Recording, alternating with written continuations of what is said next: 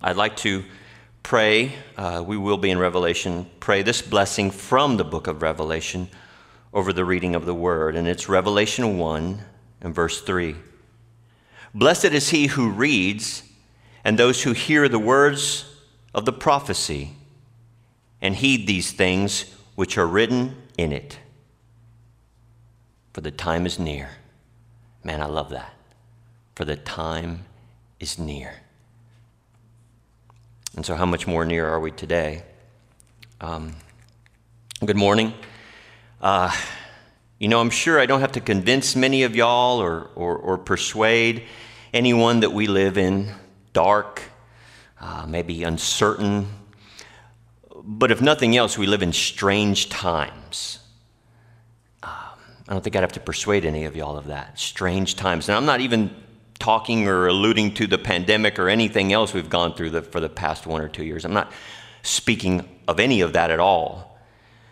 More specifically, I'm speaking about the way our culture views God, the way our culture views Christianity, the way our culture views Christ. The worldview that around us of the existence of God. And so as we debate, as we discuss other with other believers, our friends, our family, our coworkers, as we discuss these things, I think a lot of times in our circles, we look at and think, are we living in a post-Christian nation, in a in a, a post-Christian time? Are we watching the Judeo-Christian culture or worldview collapse around us? And so I think these are strange times. And I think a strange thing is occurring.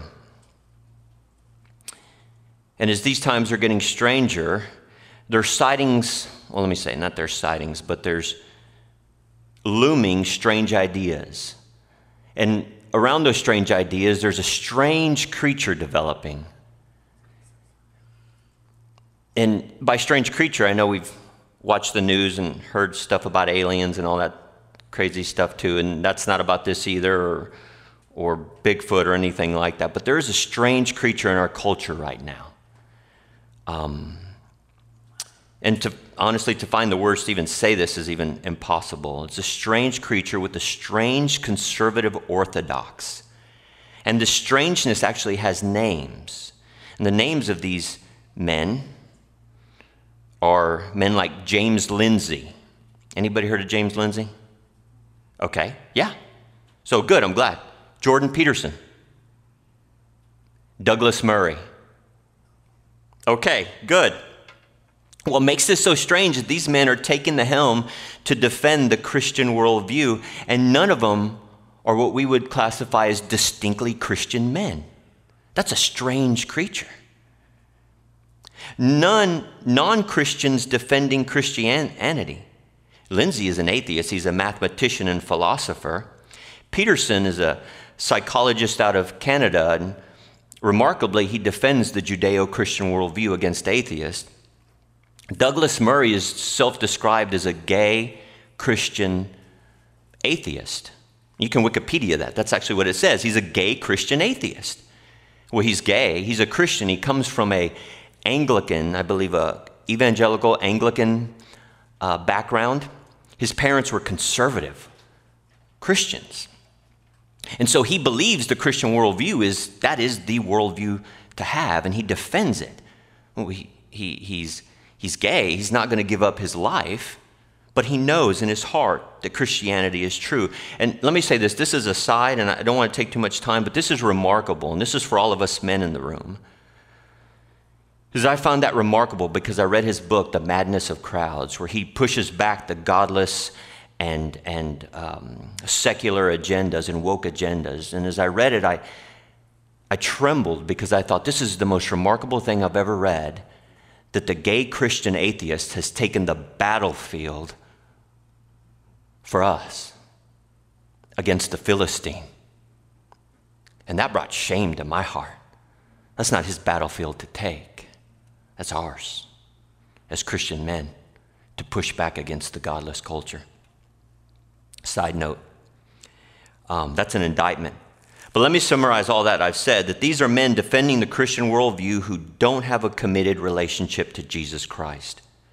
Well, almost prophetically, Francis Schaeffer spoke of this creature. He actually spoke of this creature decades ago. He observed that the meaning of the word Christian has been reduced to practically nothing because the word Christian as a symbol has been made to mean so little. He said it's come to mean everything and it's come to mean nothing. What is a Christian? But let's be clear though the world may be confused about what a Christian is, the Bible isn't. Many things characterize Christians, including number one, a healthy fear of God, 2 Corinthians 7, Philippians 2, 1 Peter 1, a desire to imitate, to follow, Ephesians 5, 1 John 2, holiness, Matthew 5, 2 Corinthians 7. I know I'm just rattling these off, but I, I just want to support that. And amongst other things, purity, faith, obedience, John 10, 14, 15, Romans 1, Romans 16, Hebrews 5, 1 John 3. So, say all that to say, it's crystal clear that there are certain characteristics of a Christian, and let me read those off without the verses. So, fear of God, desire to imitate and follow, holiness, purity, faith, and obedience.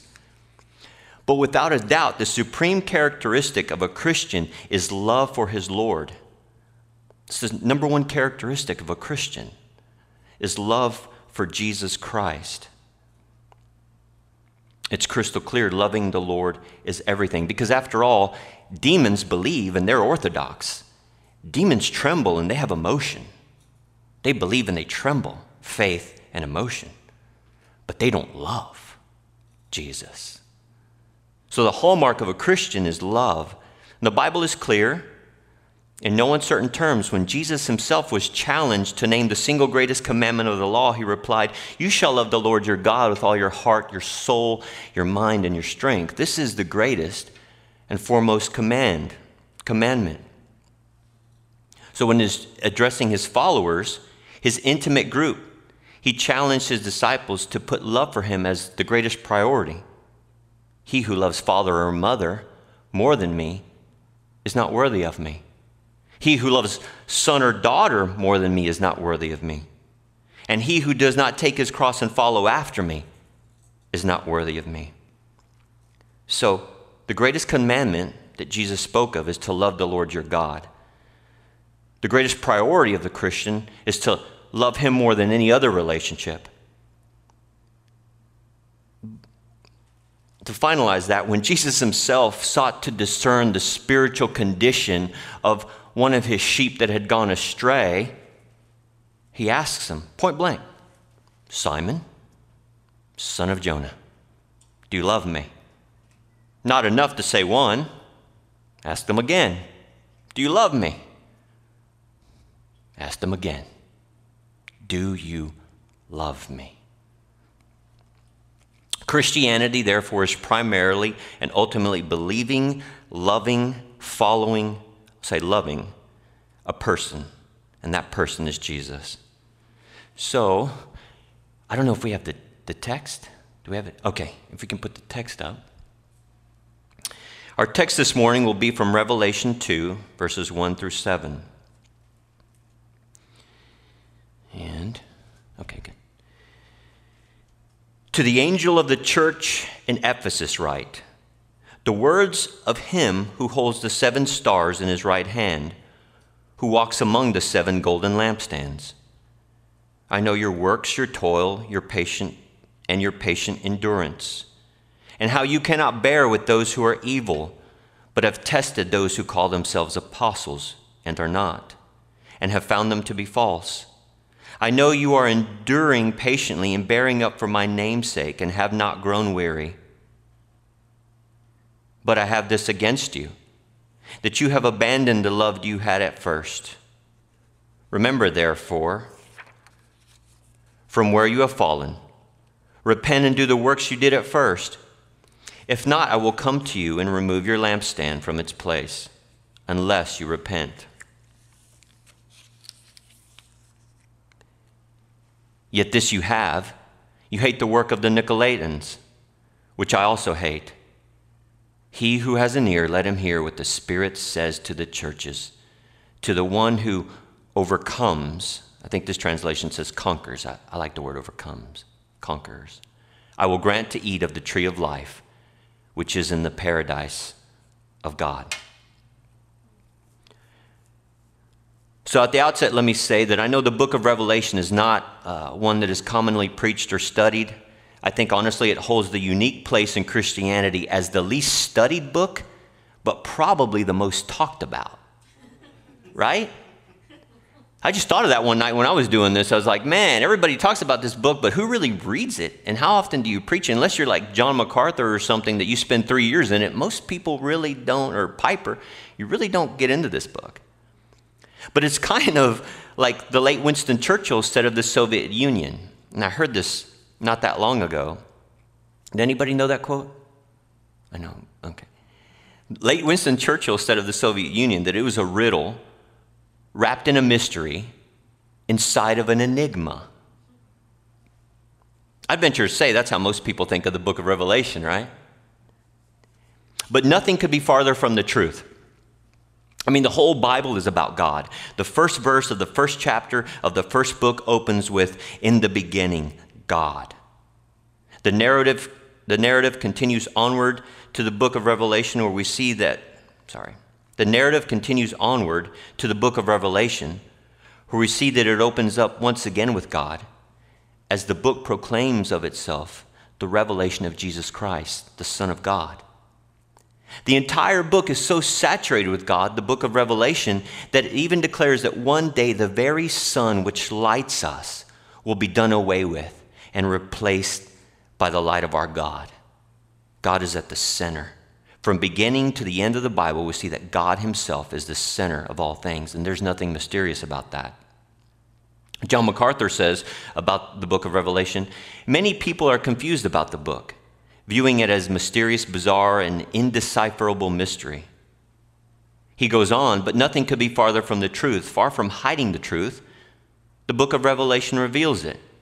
This is the last chapter in God's story of redemption. It tells how it all ends. The book of Revelation, therefore, is essential because it confirms two great truths. So, no matter where you are in the spectrum of understanding the Bible, it confirms two great truths. So if you're young or you're discipling somebody who's young and you say, read the book of Revelation, and they're looking at you like a deer in the headlights, just say, know this when you read it, and you'll be okay. That God is holy and worthy to be praised, and that God is sovereign and in control of all human history. Amen. Clear. Bob Hartman aptly stated it this way, and this is a nice little jingle to kind of frame that for you forever. The fate of God's creation isn't subject to a man, the final consummation is according to his plan. And so, as we proceed to our text, we see Christ himself at the forefront of the letter and he's addressing his churches before we see the climax, how the climax of all history will transpire. And this isn't a biblical stretch because Peter tells us. So we, we look at Revelation and we see that Jesus will uh, first address the churches before he shows us how the rest of the world, how all of history will climax. Peter says, For it is time for judgment to begin with the household of God, with us. And if it begins with us first, what will be the outcome for those who do not obey the gospel? There's the book of Revelation. Boom, chapters 1 through 3 and the rest of human history. So let's dive in. Concerning the background of the church of, at Ephesus, there's much to say, and for the sake of time, I will be brief. I'm going to try. the city of Ephesus is much like all idolatrous Roman cities, except much, much more. From a religious standpoint, Ephesus was the center of worship of Diana. It was the most sacred goddess in the civilized ancient Greco Roman world. And the temple to Diana was one of the seven wonders. And here, if y'all could turn to Acts 19 if you have a copy of the Bible. I want y'all to see this for yourselves. And I, I think I, I'm using the NASB here, but I, I, I copied the um, ESV so we could track together. So the Bible portrays Ephesus as so demonically charged that evil spirits were everywhere. So Acts 19. So we're, we're looking at the church of Ephesus. We're going to the church of Ephesus, but I want to set the stage for why this is so significant, the text in Ephesus. Acts 19 11. And God was doing extraordinary miracles by the hands of Paul. So that even handkerchiefs or aprons that had touched his skin were carried away to the sick. And their diseases left them, and evil spirits came out of them. Then some of the itinerant Jewish exorcists undertook to invoke the name of the Lord, Jesus, over those who had evil spirits, saying, I adjure you by Jesus, whom Paul proclaims. Seven sons of a Jewish high priest named Sceva were doing this. But the evil spirit answered them, Jesus I know, and Paul I recognize. Who are you? And the man in whom the evil spirit, and the man in whom was the evil spirit, leaped on them, mastered all of them, and overpowered them. Wow. So that they fled out of the house naked and wounded. And this became known to all the residents of Ephesus, of Ephesus, both Jews and Greeks. And fear fell upon all them, and the name of the Lord Jesus was extolled. Also, many of those who are now believers came, confessing and divulging their practices. A number of those who practiced magic arts brought their books together and burned them in the sight of all. And they counted the value of them, and it came to 50,000 pieces of silver. So the word of the Lord continued to increase and prevail mightily. Now, Scripture is not in a vacuum. If anything else, two points, and we don't even have to get to the end of this, but I want, I want to be clear how beautiful Scripture is. Now, hold that thought. What just happened in Ephesus? And it's basically saying they repented and they turned from idols to serve the living God. That's what just happened. And this is significant This is how significant it is that we see Scripture's unity and how Scripture upholds Scripture. Because all of us quote Ephesians 2. We know it. But say Ephesians 2 we're everything all right? Oh, no, no. Say Ephesians 2 was Southern Hills Baptist Church. So, Southern Hills Baptist Church in this community, we had a bunch of people who were in sorcery playing with Ouija boards, looking at all the sorcery books. Evil spirits were all around our community. You knew somebody that had an evil spirit. Say this was the people here in Southern Hills. And, and this letter is being read to y'all. And so now when we take this, this verse, Ephesians 2, we see. Everything all right? Okay, okay. Okay. Um, so we saw what was occurring in Acts 19. And so now, now keep in mind, keep your finger on Ephesians 2 and think of how what these people must have been thinking as, as they were read aloud this letter. And you were dead in trespasses and sins in, once you once, in which you once walked, following the course of this world, following the prince of the air, the spirit that is now at work in the sons of disobedience, among whom we all once lived in the passions of our flesh, carrying out the desires of the body and the mind. And you know, Ephesians, y'all were children of wrath playing with your Ouija boards and sorcery books and all that crazy stuff, like the rest of mankind. And imagine them hearing this for the first time, but God, being rich in mercy because of the great love which He loved us, even when we were dead in our trespasses and sins, we know we weren't seeking for God. Made us alive together with Christ by grace you have been saved and raised us up with him and seated us with him in heavenly places in Christ Jesus. I can imagine how real that must have been to hear that. You were children of wrath, sons of disobedience. You've been saved by grace. So we keep that, keep our finger on that as we proceed to our text of the church in Ephesus, right? The one who holds the seven stars in his right hand, the one who walks among the seven golden lampstands, says this. That's the Lord Jesus Christ. It's the Son of Man pictured in the vision in chapter 1. The Lord is the speaker, and he's speaking to his church. He opens, and so um, as the Lord speaks, we see proceeding to verse 2 what is commonly called as the commendation. It's the commendation. And that's verses 2 through 3 and 6. Now imagine what we just read in the preceding chapters and try to imagine once again the scenario. You have a bunch of people in magic arts and sorcery worshiping false idols. You have them turn to the living God. And now you receive this letter decades later, and the, the messenger says to you, Jesus is speaking, I know your works, your toil, and your patient endurance and how you cannot bear with those who are evil. That's right, we don't. But have tested those who call themselves apostles and are not, and are found them to be false. Remember that guy that was trying to cast out demons in Jesus' name? I know you are enduring patiently and bearing up for my name's sake, and you have not grown weary. So we see immediately that the Ephesian church receives a positive evaluation, they are a pure church. And this commendation has three significant virtues that we'll go through quickly. The first one is they toil. I know your works and your toil. Literally, to toil to the point of exhaustion. It refers to one spending to a spending of oneself in arduous labor. Apparently, Ephesus was a busy, active church it no doubt had all the ministry activities we normally associate with a church that is spiritual and passionate. They were diligent. Your toil and your patient endurance. Endurance, the KJV renders it patience. The New American Standard has perseverance. And the Lord is probably referring to their diligence in bearing the persecution and hostility of an unbelieving society.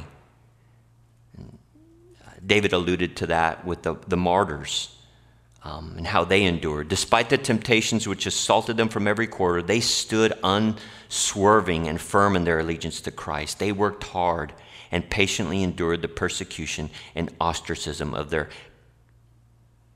at the hands of pagan fellow citizens. And if you read the whole account of Acts, you see that happening. And perhaps even relatives. Well, well that's nothing new because the Bible is full of examples of the importance of living exemplary lives and enduring persecution. I mean, James 1 says, Count it all joy, my brothers, when you meet trials of various kinds. For you know that the testing of your faith produces steadfastness. And let your steadfastness have its full effect, that you may be perfect and complete. You can read 1st and 2nd Peter and see that faith and endurance is a big deal. I think here's where we can hit home here. So, endurance is a big deal, but also, thirdly, they were orthodox. And I don't think I mentioned this. Um, I'll maybe say it now, but this is probably one of the most formative passages in, in all of my, uh, this whole passage of the Church of Ephesus and all my Christian life of 20 years. They were orthodox. This was their most stellar achievement. No false doctrine could ever raise its ugly head in Ephesus. One of the ways that that uh, Orthodox manifested itself is they refused to bear with men of evil inclination.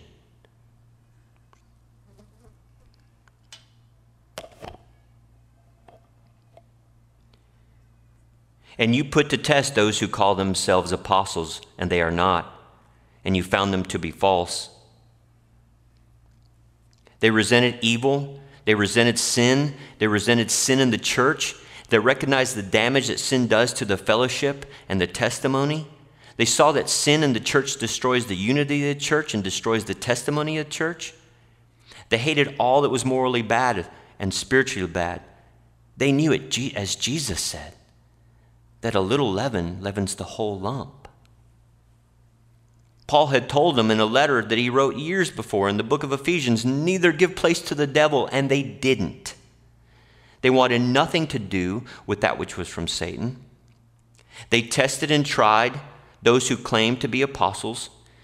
The evil men and the apostles are actually it's a twofold reference to the same group of individuals.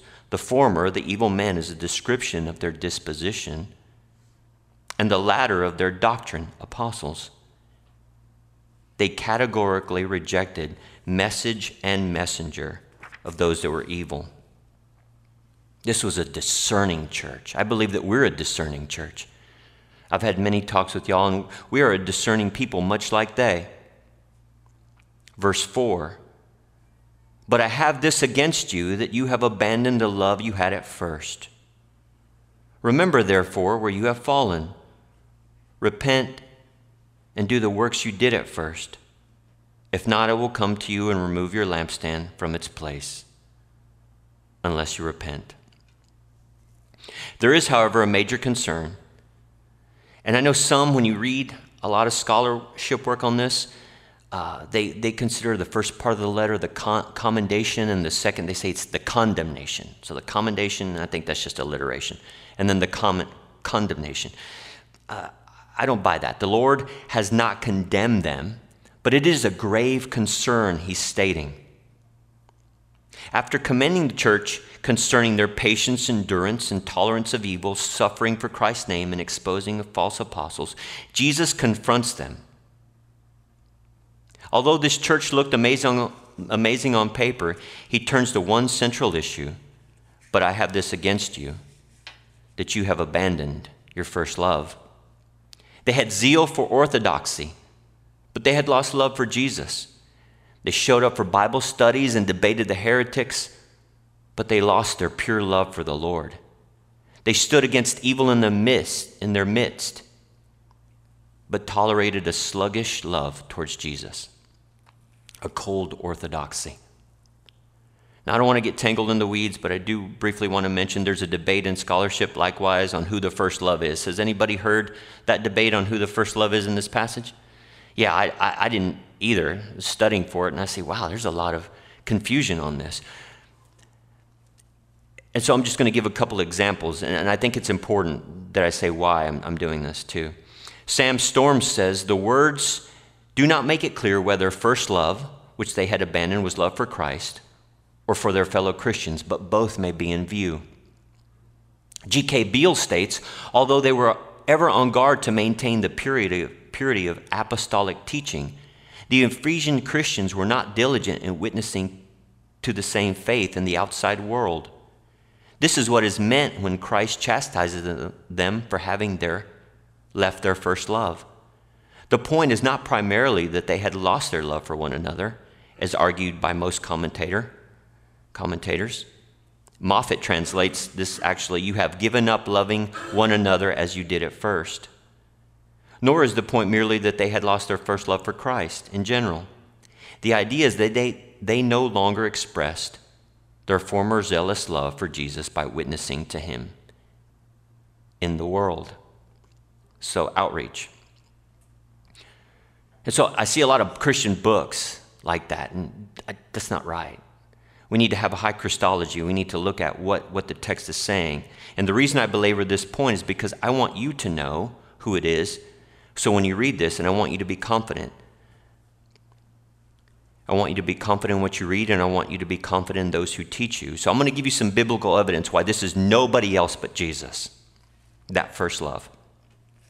From the Old Testament, let's just start there um, Jeremiah 2. And if we survey the Old Testament, we see betrothal language, first love language. Ezekiel chapter 2 says, Go and proclaim in the hearing of Jerusalem. This is what the Lord says. I remember the devotion of your youth, how as a bride you loved me and followed me through the wilderness, through a land not sown. Israel was holy to the Lord, and the first fruits of his harvest. All who devoured her were guilty, and disaster overtook them, declares the Lord. And from Jeremiah, we have this Later I passed by, and when I looked at you, I saw that you were old enough for love. I spread the corner of my garment over you and covered you. I gave you my solemn oath and entered into a covenant with you, declares the, the sovereign Lord, and you became mine. The Lord goes on to, show, to share how he bathed you with water and washed you washed the blood from you, and put ointments on you. And your fame spread among the nations on account of your beauty, because the splendor I had given you. But you trusted in your beauty, and you used your fame to become a prostitute. This is graphic language of leaving a loving relationship with the Lord. But it's undeniable that the Lord has in view a loving relationship where affection should never grow cold. Okay. Let me say these two points real quick. And, um, but most importantly, those are Old Testament passages of why we see that, that first young love.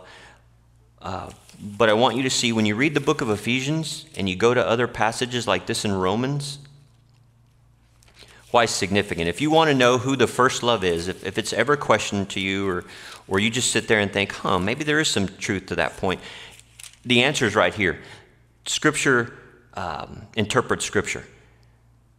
If y'all would turn to Ephesians chapter 6 and just read the last verse with me.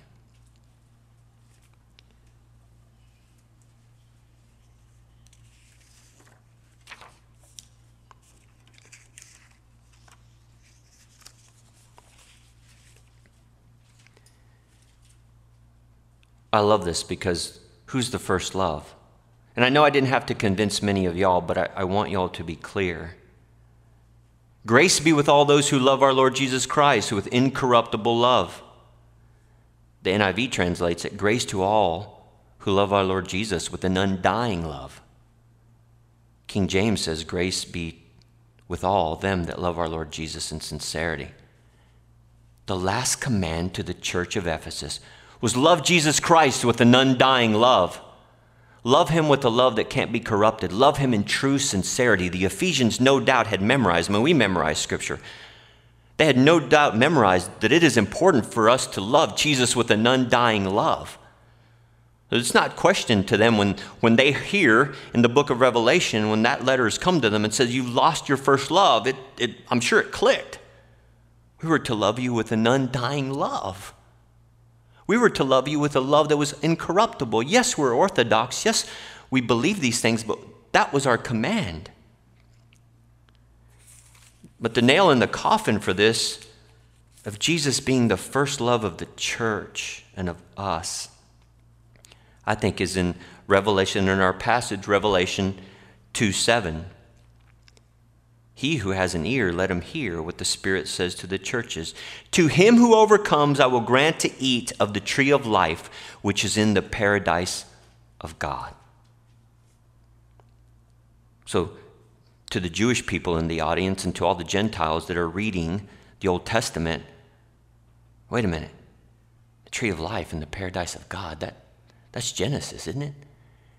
Isn't that the story of our first parents and their first relationship? With us.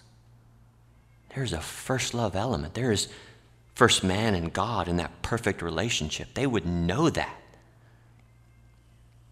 Garden tree language. So the indictment is significant to this church.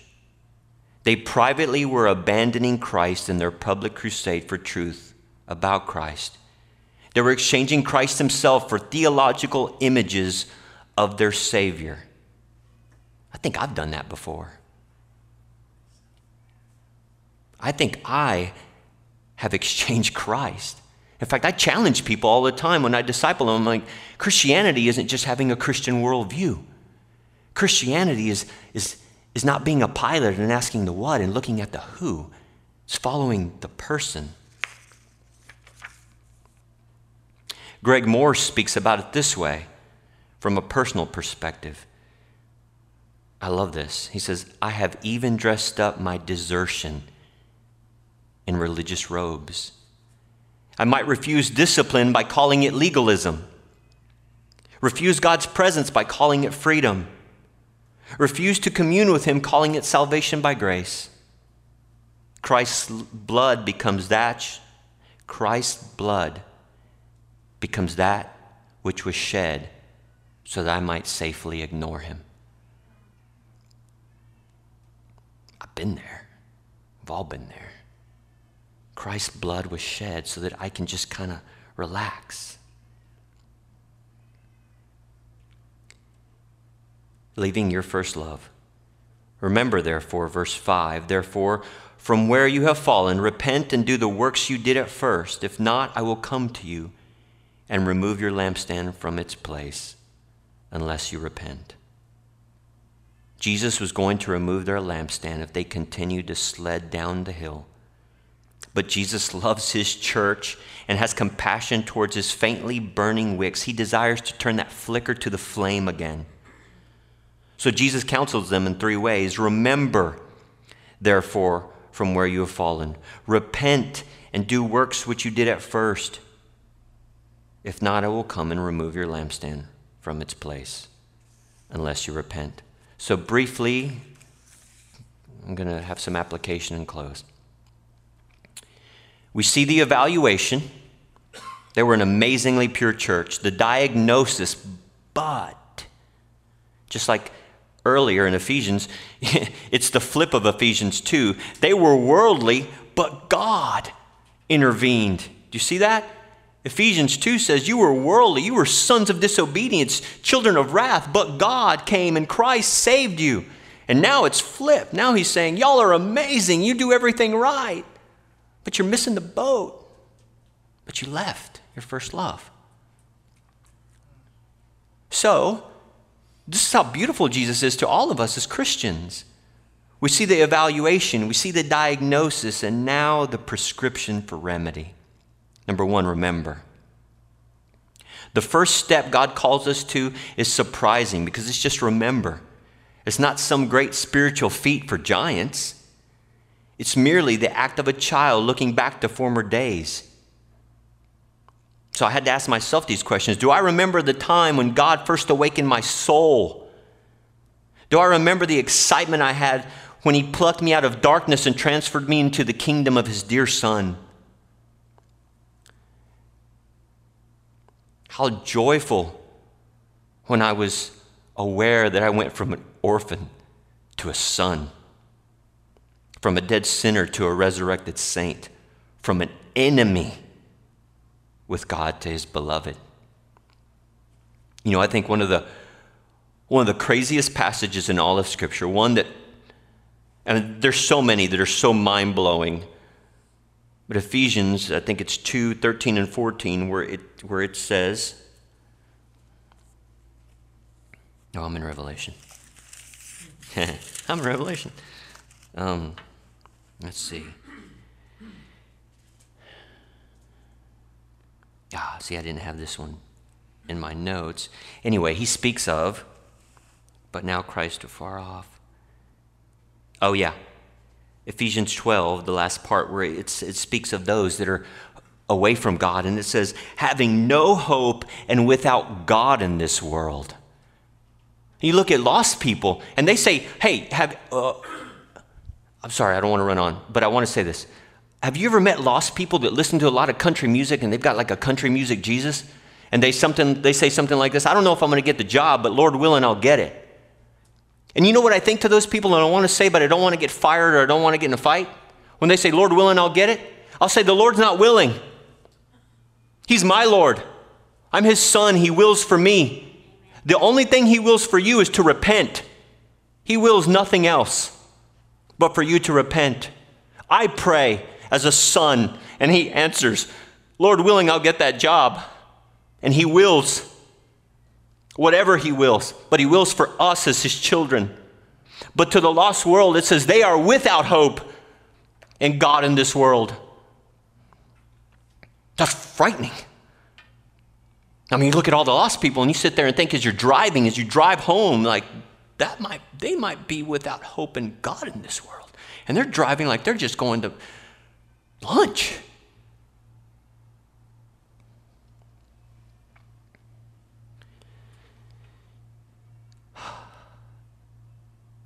Did you once run to prayer not to take your daily dose of spiritual medicine, beloved, but because your great love waited for you?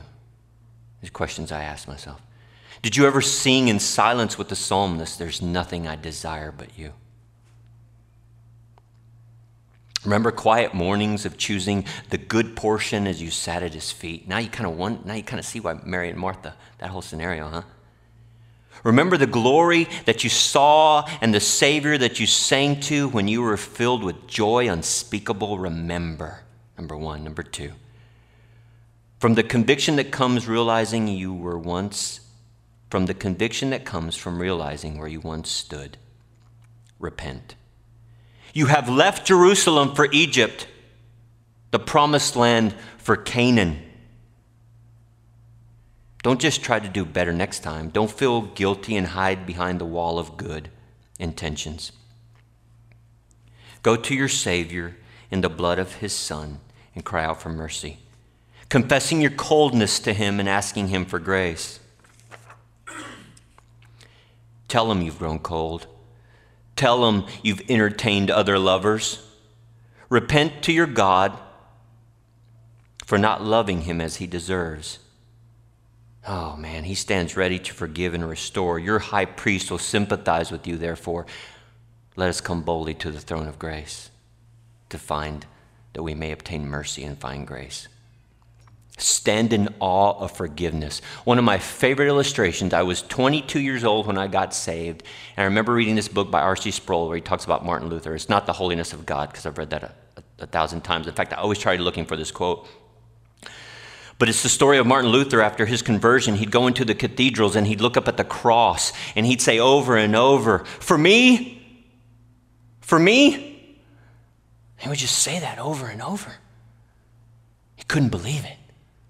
For me, for me, he stood in awe of forgiveness. And most importantly, return. I love this. God calls us to return from where we once fell. He does not call us to make up for lost time and be a mile ahead of where we were. He calls us back to that fresh fire of love towards Him. It's a call to action.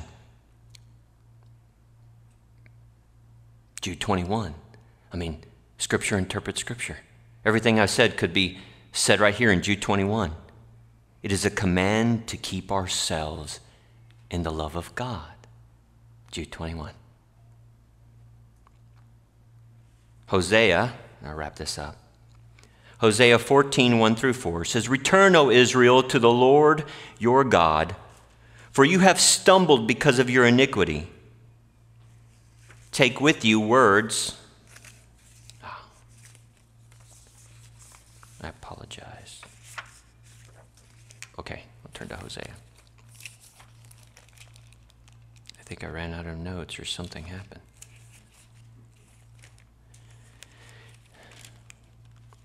So, we don't have a printer.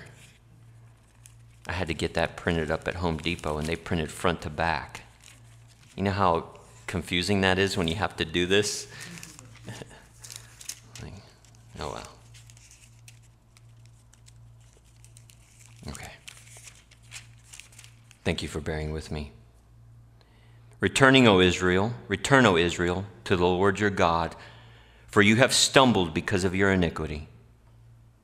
Take words with you and return to the Lord. Say to him, Take away all iniquity and receive us graciously that we may present the fruit of our lips. Assyria will not save us. We will not ride on horses, nor will we say again, Our God, to the work of our hands, our diligence, ourselves. I love this. For in you the orphan finds mercy. And the Lord says, I will hear, heal their apostasy. I will love them freely. Our Lord summons us to love freely. He will love us freely. You know, I said this is one of the most formative passages in my, in my life, um, my Christian life, because it reminds me, and probably many of you, I know some of you, I've spoken with you well.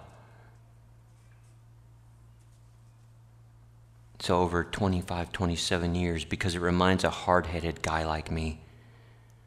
It reminds a guy like me who clenches his fist and bares his teeth down at people that blaspheme Jesus, that take his name, that, that, that say things about him that aren't true. I love orthodoxy. I love it. It reminds guys like us that love holiness, that draw a line in the sand, like Pastor Lawson would say, is draw a line in the sand and tell sin and evil, do not cross the bar, not welcome, do not enter.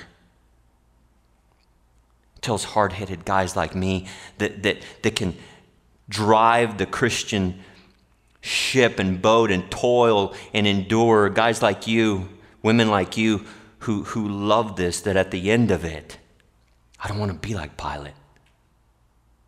I don't want to have all the truth in the world and face it and miss Jesus. I don't want to ask the what to the who. I just want to look at the Christ. You are worthy. We sang that today. Thank man, Gary, I just gave him the, the list of songs and he did a better job than I could have recommended. Thank you, brother. And so as we close in prayer, I'd just like to say, Jesus Christ, if I just open my Bible and said, Jesus Christ, that's enough. It really is. If we came here and that's all we said, Jesus Christ, we could all affirm beautiful, worthy to be praised, to be loved.